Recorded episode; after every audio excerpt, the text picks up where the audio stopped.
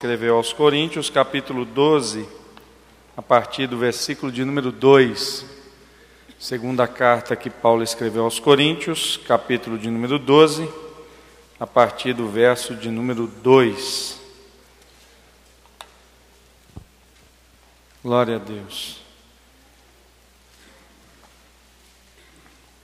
Quando você encontrar, diga amém. Quem não encontrou, diga espere. Opa, vamos esperar você. Alegria. Apesar que tem a cola, né? Ah, maravilha.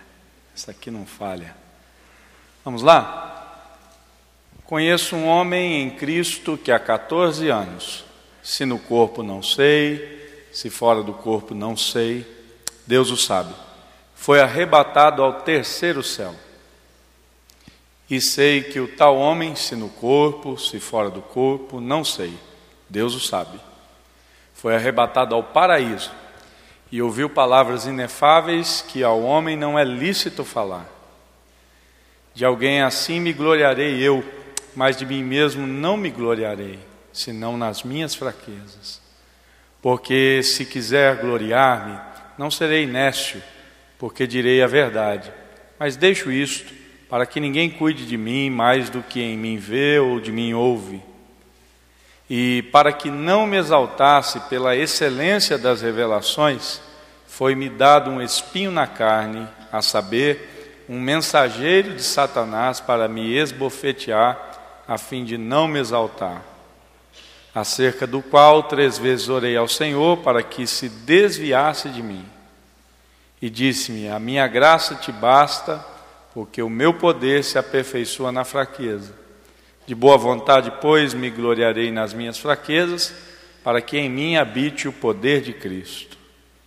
Por isso sinto prazer nas fraquezas, nas injúrias, nas necessidades, nas perseguições, nas angústias por amor de Cristo, porque quando estou fraco, então sou forte.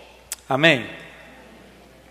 Queridos irmãos, o texto que nós acabamos de ler está registrado no que nós conhecemos como a segunda carta de Paulo enviada aos Coríntios. Nesta carta, Paulo está fazendo uma defesa vigorosa do seu ministério. Esta igreja em Corinto estava sendo atacada por falsos mestres, homens que se infiltravam no meio do movimento cristão e que, a partir da sua participação nesse meio cristão, começavam a disseminar algumas mentiras e a levantar alguns questionamentos, principalmente com respeito à autoridade do apostolado de Paulo. Quando isso chega ao conhecimento do apóstolo Paulo, ele vai fazer uma defesa clara, veemente do seu ministério. E ele vai colocar na mesa de forma muito clara algumas possibilidades que ele tem, algumas experiências que ele viveu. E nesse capítulo, capítulo de número 12, ele vai trazer à tona um evento que ele havia presenciado, vivido, sido alcançado por ele há 14 anos. E ele começa a relatar isso na terceira pessoa. É como se Paulo falasse de uma outra pessoa. E talvez isso seja um pouco fruto da cultura rabínica da época, que quando decidia falar algo sobre si, fazia isso na terceira pessoa, a fim de que quem ouvisse não achasse que era uma vanglória ou algum tipo de superexposição da imagem. Paulo vai fazer isso e ele começa a dizer: Olha, eu não sei se no corpo ou fora do corpo eu conheci um homem que foi levado ao terceiro céu. A versão que nós lemos diz ao paraíso, em outras versões diz ao terceiro céu. Segundo os teólogos, nós temos três níveis: o céu onde estão as nuvens, o céu onde estão colocadas as estrelas, os astros, e o terceiro céu é o céu onde está a morada do Altíssimo, a morada de Deus. Paulo está dizendo: Olha, eu passei as nuvens, eu passei essa região das estrelas, e eu cheguei lá na morada de Deus. E ele diz bem claro: olha, eu não sei se isso foi no corpo ou fora do corpo. Não posso precisar em que circunstância isso se deu. Fato é que eu fui lá. Fato é que eu vi tudo que vi e ouvi coisas inefáveis, coisas que eu não posso descrever a vocês e vocês não têm condições de assimilar aquilo que eu ouvi. E quando ele fala isso para nós, é algo muito especial, é algo que deixa a gente muito impactado. Não sei você, mas eu tenho um pouco de inveja santa, se é que existe esse tipo de inveja de alguns homens da Bíblia. Paulo é um deles. Paulo chega para nós assim, gente, eu fui no terceiro céu, fui namorada de Deus. Eu fico olhando e falo, meu Deus do céu, queria poder sonhar com o céu, nunca sonhei. Já sonhei com Satanás, com o céu nunca sonhei, irmão. E tem até medo, porque às vezes muita gente que sonha com o céu diz que vai embora para lá rápido, né? Uma vez o irmão chegou e falou assim: Olha, tive um sonho com o céu, os anjos tocando, aquela música maravilhosa. O irmão que estava do lado disse: Então se prepara, rapaz, Deus está te chamando. Eu falei: Meu Deus do céu, rapaz, anime o irmão aí, pelo amor de Deus. É. Então eu nunca tive essa oportunidade, esse privilégio. Paulo diz assim: Eu fui lá. E aí Paulo volta e vai dizer a nós que, por conta da excelência do que ele ouviu, viu, a Bíblia deixa muito claro para nós, e Paulo é muito objetivo, ele diz assim: por conta da excelência das coisas que eu vi e ouvi, foi-me colocado um espinho na carne. E esse espinho tinha uma finalidade: que eu não me ensoberbecesse, que eu não me orgulhasse das coisas que a mim foram ofertadas. E ele vai dizer que quando esse espinho chega, o incomoda demais. E esse incômodo faz Paulo se prostrar diante de Deus e orar por três vezes. Ele diz assim: clamei por três vezes, pedindo que ele arrancasse de mim esse espinho. E ele nomina isso como mensageiro de Satanás que vinha para esbofeteá-lo. Há muitas teorias sobre esse espinho na carne, eu não quero me posicionar, porque ninguém se posicionou até hoje, não sou eu que vou fazer isso. Né? Dizem que é um problema espiritual, outros dizem que é um problema é, é, de, de, caráter é, é, físico, outros dizem que são enxaquecas violentas que fazem Paulo se prostrar, outros dizem que ele tinha um problema na visão crônico que deixava ele extremamente preocupado. Lutero já disse: não, isso é uma tentação espiritual que Paulo enfrentava muito forte, uma acusação pesada, e quando isso acontecia ele ficava depressivo. É uma doideira. Eu não vou dizer o que é o espinho, só que Paulo deixa claro: vinha um mensageiro de Satanás para me esbofetear, e eu me incomodava com isso. Aí ele disse: Por três vezes eu clamei, e aí o Senhor me respondeu: A minha graça te basta. É a partir dessa história conhecida que eu quero ministrar o teu coração. A primeira verdade desse texto é que nós temos um homem no exercício do seu ministério pastoral e este homem que exerce o seu trabalho pastoral vai relatar a essa igreja uma experiência espiritual que ele havia vivenciado. E esta experiência espiritual que ele, Paulo, vivenciou, é muito mais do que algo que a Bíblia nos cita e que nós devemos ler e conhecer. Para mim, esta experiência que Paulo vivenciou, ela transcende esse momento do apóstolo. A ideia destas palavras é alcançar o meu e o teu coração. Por quê? Porque nós temos aqui um dos referenciais do movimento apostólico da igreja primitiva. E este homem já tinha no início da sua conversão vivido uma das experiências mais impactantes que o Novo Testamento registra. Paulo, na sua conversão, não é alguém que toma uma decisão a partir de uma mensagem pregada por um apóstolo. Não. Paulo é alguém que é convertido ao cristianismo a partir da apresentação do próprio Cristo para ele. A Bíblia vai deixar isso bem claro a nós quando ele está a caminho de Damasco. E ele tem cartas que lhe dão o direito de encontrar cristãos e produzir todo tipo de maus tratos e de punição que esse povo estava sendo submetido naquela época. A Bíblia diz que o próprio Cristo se apresentou a ele E aquela luz extremamente forte que coloca todos os que acompanham Paulo por terra. E ele, sem saber de fato o que estava acontecendo, pergunta: Senhor, quem és tu? E a voz diz a ele: Paulo, eu sou Jesus, a quem tu me persegues. E duro será para você recalcitrar, brigar, batalhar contra os meus aguilhões. Irmão, esse homem não foi evangelizado por um homem normal, esse homem teve um encontro pessoal com Cristo. E Cristo não apenas o converte, Cristo o comissiona para um movimento apostólico extremamente impactante no seu tempo.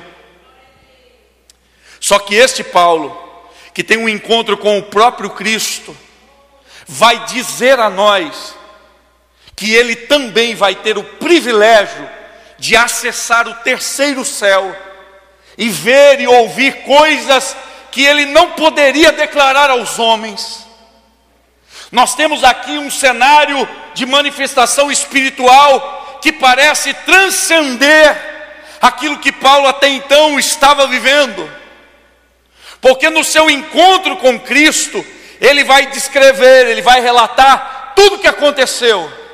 Mas nessa sua ida aos céus, ele não pode relatar nada do que ouviu, e ele declara: são coisas inefáveis. Sabe o que esse texto vai dizer a nós? Que independente das experiências espirituais que eu já tive, existe sempre a possibilidade de continuar crescendo e vivenciando coisas novas de Deus na vida espiritual. A minha grande preocupação é que experiências pontuais com o Senhor, que causam impacto na nossa vida, com o passar do tempo, não desenvolvem em nós o desejo de viver coisas novas. Eu conheço muitas pessoas envolvidas com a fé cristã mas que estão falando sobre eventos que aconteceram há anos atrás. Estão testemunhando de encontros, de manifestações de Deus que aconteceram há anos atrás.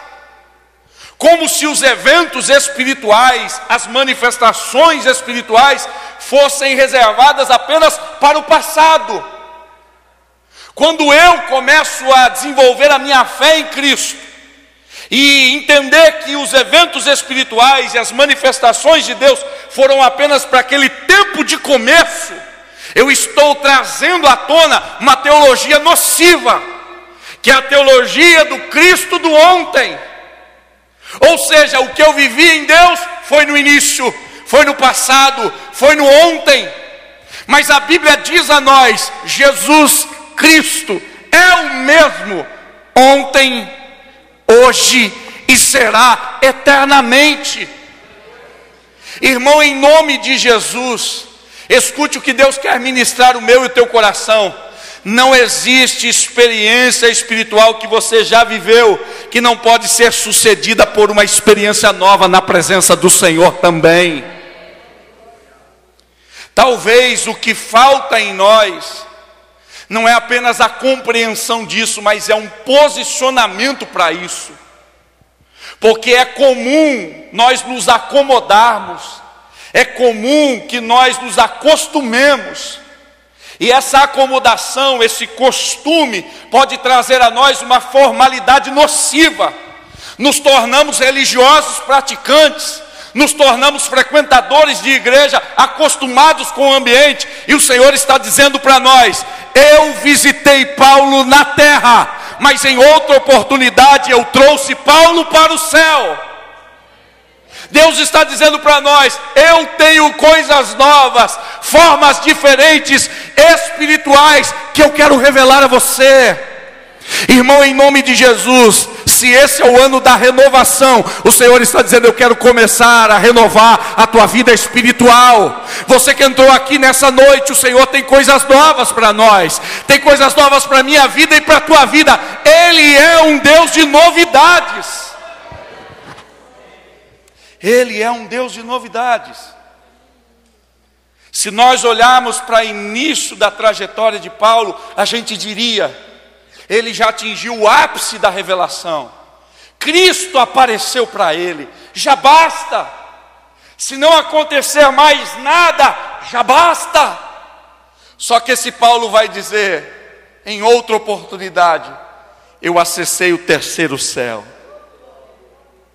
E quando a gente olha para esse texto e percebe que um homem chegou tão alto no seu envolvimento com Deus, se a gente não tiver uma compreensão muito clara do que está acontecendo nesse texto, a gente corre o risco de criar para nós alguns mitos. E sabe qual é o primeiro deles que a gente comumente consegue ouvir? Mas isso foi algo que alcançou Paulo. Não, isso foi algo que alcançou um apóstolo de Jesus. E a Bíblia não é um livro de mitos, a Bíblia é um livro de homens que viveram experiências maravilhosas com Deus, mas continuavam homens.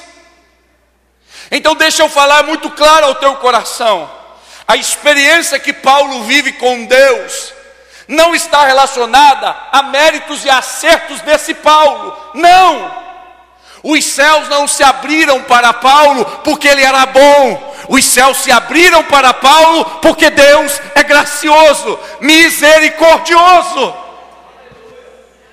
Sabe qual é a minha preocupação? Existe uma geração de crentes que tenta melhorar a fim de alcançar em Deus renovo espiritual, experiências novas espirituais. Existe uma geração de crente que está entendendo que o seu nível de acerto, que o seu nível de perfeição é que vai credenciá-lo para ter uma experiência com o Senhor. Irmão, em nome de Jesus, se você entrou aqui hoje e se sente, se considera um dos piores pecadores desse lugar, eu quero lhe dizer de forma muito bem clara: a graça de Deus alcançou a minha e a tua vida. As experiências com Deus são para nós, pecadores miseráveis. Os céus não se abrem para a gente perfeita, os céus se abrem para a gente que tem desejo. Os céus não se abrem com revelações novas de Deus para a gente que tem mérito na busca, não. Os céus se abrem para a gente que decide no seu coração, ainda que eu seja quem sou, eu quero viver isso. E a minha pergunta a nós nessa noite, irmão, e me incluo nela, é quais são os desejos que têm permeado o meu e o teu coração? Quais são os elementos que têm marcado as nossas orações? Quais são as motivações que estão nos trazendo para dentro desse ambiente? Porque o Senhor, irmão, nesse tempo, está mais uma vez nos convocando, é ano de renovo. E escute, no ano de renovo, Deus não quer dar coisas a essa igreja, Deus quer mexer em nós. Nesse ano de renovo, Deus não quer trabalhar fora, Deus quer começar a trabalhar dentro. A ação de Deus para essa noite é um mover a partir do teu coração, que vai atingir a tua mente e vai impactar a tua volta. Aleluia. O que é que tem te movido? Qual tem sido a tua busca? Qual tem sido a minha motivação? O que é que tem marcado as minhas orações? O que é que tem marcado os meus posicionamentos diante de Deus? O que é que tem me trazido para o lugar de culto? Quais são esses agentes que me levam para os ajuntamentos? Que me levam para o lugar secreto de intimidade com Deus? Você não precisa ser perfeito, mas você tem que ter desejo. Você não precisa acertar sempre, até porque é impossível isso, mas você precisa dizer: Deus, eu tenho anseio pela tua glória. Você não precisa entrar aqui e dizer eu não peco, pelo contrário, diga você é pecador, porque o Senhor sabe que é, mas você pode dizer eu tenho prazer na tua presença. O Senhor está aqui dizendo: se você desejar, a minha glória não é para quem pode, a minha glória é para quem deseja. Hoje é o dia que gente com problema, gente com dificuldades, assim tanto quanto eu, podem se achegar a Deus e dizer: Senhor, eu quero novidades na tua presença. Eu quero viver um tempo de renovação. Eu quero viver um tempo onde a tua presença impacte o meu coração. Eu quero viver um tempo onde eu tenha prazer em estar diante do Senhor. Eu não sei você, mas existem momentos na nossa vida que a gente vai se acostumando tanto com as coisas espirituais que passam a ser normais para nós. Cantar passa a ser normal, orar passa a ser normal, ler a Bíblia passa a ser normal. E às vezes a gente faz isso como uma rotina para desencargo de consciência. Existem pessoas que em determinado momento do dia, ai meu Deus do céu, deixa eu parar porque eu preciso ler a Bíblia. Se eu não fizer isso, eu vou quebrar minha corrente, vou quebrar minha campanha. Ai meu Deus do céu, hoje eu preciso jejuar, porque hoje é o dia que o ciclo de oração consagra. Ah meu Deus, hoje eu tenho que ir na campanha, porque eu já estou há cinco dias. Se eu perder essa, ei, não é um amontoado de tarefas, mas é um desejo que brota aqui dentro por ele. Não é o cumprimento de atividades, mas é um coração quebrantado e tocado pelo Espírito, que tem hora que você não regra isso, e o Espírito te chama, fala comigo, louva meu nome. Eu não sei se você já teve essa experiência, mas às vezes, em momentos tão inusitados da vida, surge aquele desejo: fala comigo, canta um louvor, eu não sei se você já teve o privilégio de andando com o seu carro, um hino começa a tocar e a tua alma se desmancha, e você diz: Senhor, eu sinto a tua presença aqui. O Senhor está nos chamando hoje a dizer isso a Ele: Senhor, eu quero a tua presença, eu quero a tua glória, eu desejo isso. E não é pela prática de um conjunto de regras, não. É um coração que começa a desejar e a buscar ao Senhor. Então escute isso. O homem que Deus dá o privilégio de ir ao terceiro céu, vai dizer a nós que existia nele a possibilidade da soberba. Então escute uma coisa: o céu não é para gente que chegou no auge da perfeição. O céu foi aberto para um homem que, quando volta, diz: Eu poderia me ensoberbecer. Então escute uma coisa: experiências espirituais, vividas em alto nível, não nos transformam em seres alienados, pelo contrário, experiências espirituais em alto nível podem despertar o que há de pior na nossa humanidade: soberba, orgulho. Como eu já disse a você, existem fases na nossa vida de imaturidade que a gente, porque consagra um pouco mais, ora um pouco mais, a gente se sente o todo-poderoso. A gente passa do lado dos outros e capaz de dizer: não olhe para mim porque eu estou santificado. Não toque nas minhas vestes que você vai cair. Às vezes a gente passa do lado de alguns crentes e porque eles não têm a postura que a gente tem, a gente olha e diz assim: hum, incrédulo. Paulo está dizendo a nós: eu vivi experiências sobrenaturais, e esta, e esta, poderia desencadear em mim um sentimento nocivo, maligno. Eu poderia me tornar alguém soberbo. Eu fico imaginando Paulo no culto da quinta-feira. Alguém aqui já foi ao terceiro céu? Ninguém foi? Não fala comigo então. Você ia falar alguma coisa para Paulo, a primeira pergunta dele: Foi ao terceiro céu? Não, então não te ouço. Quer dar um testemunho? Seu testemunho é de quem foi ao terceiro céu? Não, então senta. Porque nós estamos num outro nível. Sabe o que a Bíblia está dizendo a nós? Eu posso buscar intimidade com Deus, preciso buscar crescimento espiritual e posso viver experiências maravilhosas com Deus. Só que estas experiências, esse crescimento espiritual, não vai tirar de você a possibilidade de, de ser alguém extremamente tomado por sentimentos malignos. Só que Deus é maravilhoso, Deus sabe equilibrar a vida. O Paulo que ele traz para o céu, quando volta, ele diz: Vou botar um espinho. Então, deixa eu dizer uma coisa para você: no processo de crescimento da tua vida, é oportuno que Deus te revele coisas maravilhosas, e é também oportuno que, junto com essas coisas maravilhosas que Deus te revela, Deus te proporcione a dor do espinho. Então, escute uma coisa: crente em processo de crescimento espiritual não vai vivenciar apenas os benefícios da revelação.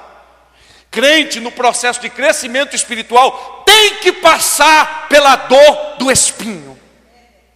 Então, deixa eu falar com você que hoje está aqui buscando em Deus crescimento.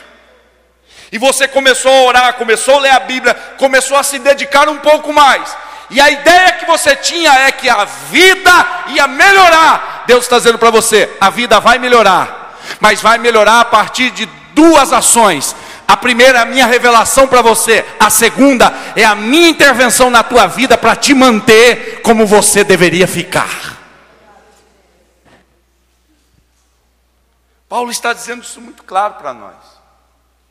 Porque eu recebi do Senhor coisas especiais eu tive que passar por um sofrimento muito importante. Então, deixa eu dizer uma coisa para você. Quando Deus percebe esse nosso crescimento, essa nossa evolução, essa nossa busca e Ele nos responde, nos leva para um nível maior, Ele já inicia também um tratamento de contenção. Então escute uma coisa: o espinho que Deus permite Paulo ser atingido por ele, não é para a morte, mas é para limitar Paulo. É para manter Paulo no seu lugar. Paulo disse o seguinte: eu poderia me ensoberbecer, inchar. Eu poderia me orgulhar, eu poderia me jaquitar de tudo isso. Aí vem o espinho. Sabe por que Deus te permite a dor? Para você entender que, independente do lugar, da posição, e do benefício que você recebe dele, você continua sendo gente. Então, irmão, em nome de Jesus, entenda isso. Todo crescimento vai passar por um processo de tratamento e contenção. Se você quer crescer na presença de Deus e ter experiências com Ele, se prepare. O Senhor vai te provar e vai fazer você ser incomodado por espinhos. O espinho não te mata, mas preserva você, contém você. Outra coisa, o espinho, ele não é um impeditivo divino. O espinho não é um limite que Deus coloca em você com relação a ele. Não. Tem gente que diz assim, pastor, Deus me fez viver coisas especiais. E agora eu estou nesse sofrimento. E a gente tem essa possibilidade. Ser humano tem uma mente muito fértil. Facilmente nós dizemos coisa boa, Deus quem fez. Coisa ruim é o Satanás. E nesse texto é o Satanás mesmo. Só que quem permitiu Satanás trabalhar foi Deus. Aí você diz, pastor, quer dizer que Deus permite Satanás trabalhar na vida do seu servo? É, porque Ele é Senhor de tudo e de todos. Se Ele quiser, permite até o adversário ser instrumento dele para aperfeiçoar você. Aí você diz assim, pastor, não consigo assimilar muito bem isso. Também não, fala com Deus. É difícil. Mas deixa eu dizer uma coisa: quando a gente está num momento difícil, a gente diz assim: Deus me abandonou. Eu estava num processo de busca, num processo de crescimento, Deus estava se revelando a mim, e eu imaginando que as coisas iam melhorar, e agora, eis a dor, eis o sofrimento. Aí você diz assim: Deus não está me aprovando. E Deus está dizendo: não, pelo contrário, estou te aprovando tanto que você pode falar comigo. Diga comigo, a partir do espinho, Paulo decide orar. Ô irmão, se tem algo maravilhoso em Deus, é que Ele, além de revelar coisas a você, Ele deseja manter você atrelado não à revelação que deu, mas atrelado a Ele que te revelou coisas maravilhosas. Deus não quer revelar coisas a você e perder você. Deus quer revelar coisas a você e manter você ligado a Ele. O espinho, além de conter você, é um elemento que não impede você de falar com Deus, pelo contrário, atrai você para perto dele. Deus está dizendo: sabe por que eu permiti a dor chegar nesse processo todo de crescimento que você estava buscando, de melhora espiritual que você tinha proposto no seu coração? Sabe por que, que eu permiti que essa dor chegasse? Para você não se esquecer eu ainda sou teu Senhor. Fala comigo, conta comigo e dependa sempre de mim. E o legal é que Paulo não ora uma, nem duas, Paulo vai orar três vezes. O espinho atrai Paulo para perto de Deus. E quando Deus decide falar, eu acho Deus um sujeito, às vezes, às vezes, muito duro. Porque nós gostamos de ser politicamente correto. Quando a gente quer dar uma má notícia, uma resposta negativa para alguém, principalmente se não for alguém da casa, né? As irmãs sabem do que eu estou dizendo. Teu filho vai pedir alguma coisa para você, você fala: Não, sai daqui! Quando chega uma vizinha para pedir alguma coisa e você não quer emprestar, você diz: Ô oh, querida, não vai dar, amada. Queria tanto, mas não posso hoje. Por quê? Com os de fora a gente é mais polido, politicamente correto.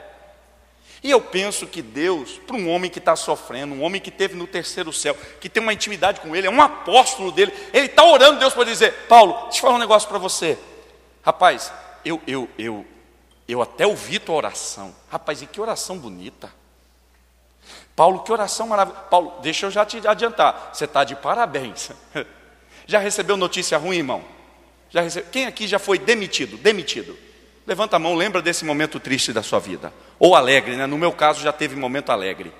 Foi um só. Eu sofri uma demissão na vida e eu estava orando para ser demitido. Orando, orando.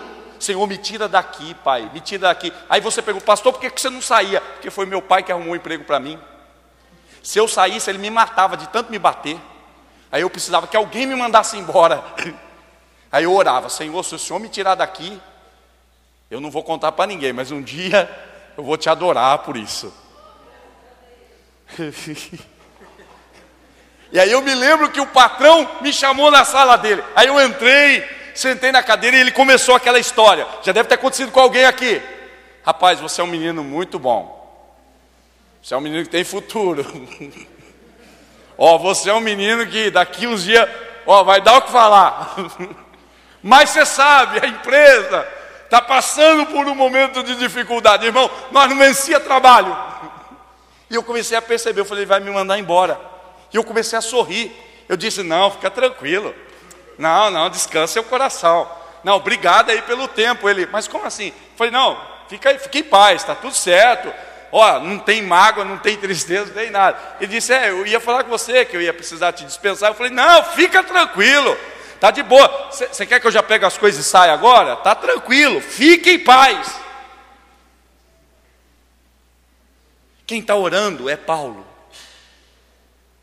E pedindo para Deus: tira o espinho da minha carne. Tira que eu estou incomodado. E Deus vem e dá uma palavra objetiva: a minha graça te basta. Sabe o que Deus veio falar com você que entrou aqui sentindo dor? Ele não vai eliminar a tua dor, mas Ele está deixando claro: eu vou te manter de pé pelo poder da minha graça.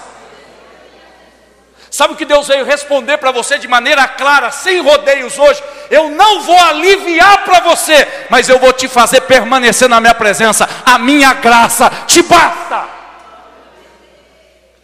Deus está dizendo: é no incômodo do espinho que você vai ter a dimensão da suficiência da graça.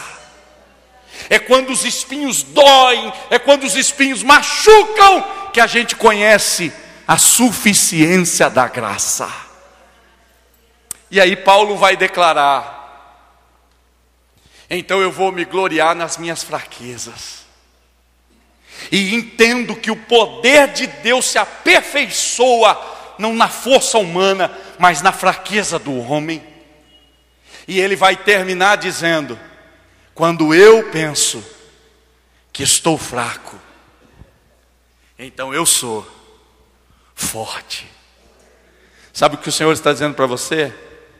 Essa dor que te incomoda tanto e te faz sentir-se um dos piores aqui dentro, o Senhor está dizendo: quando a minha graça se torna realidade na tua vida e você consegue desenvolver consciência sobre ela, você vai se posicionar e dizer: quando eu penso que estou fraco, pela graça, pela graça, pela graça, eu sou forte. Fica de pé, por favor.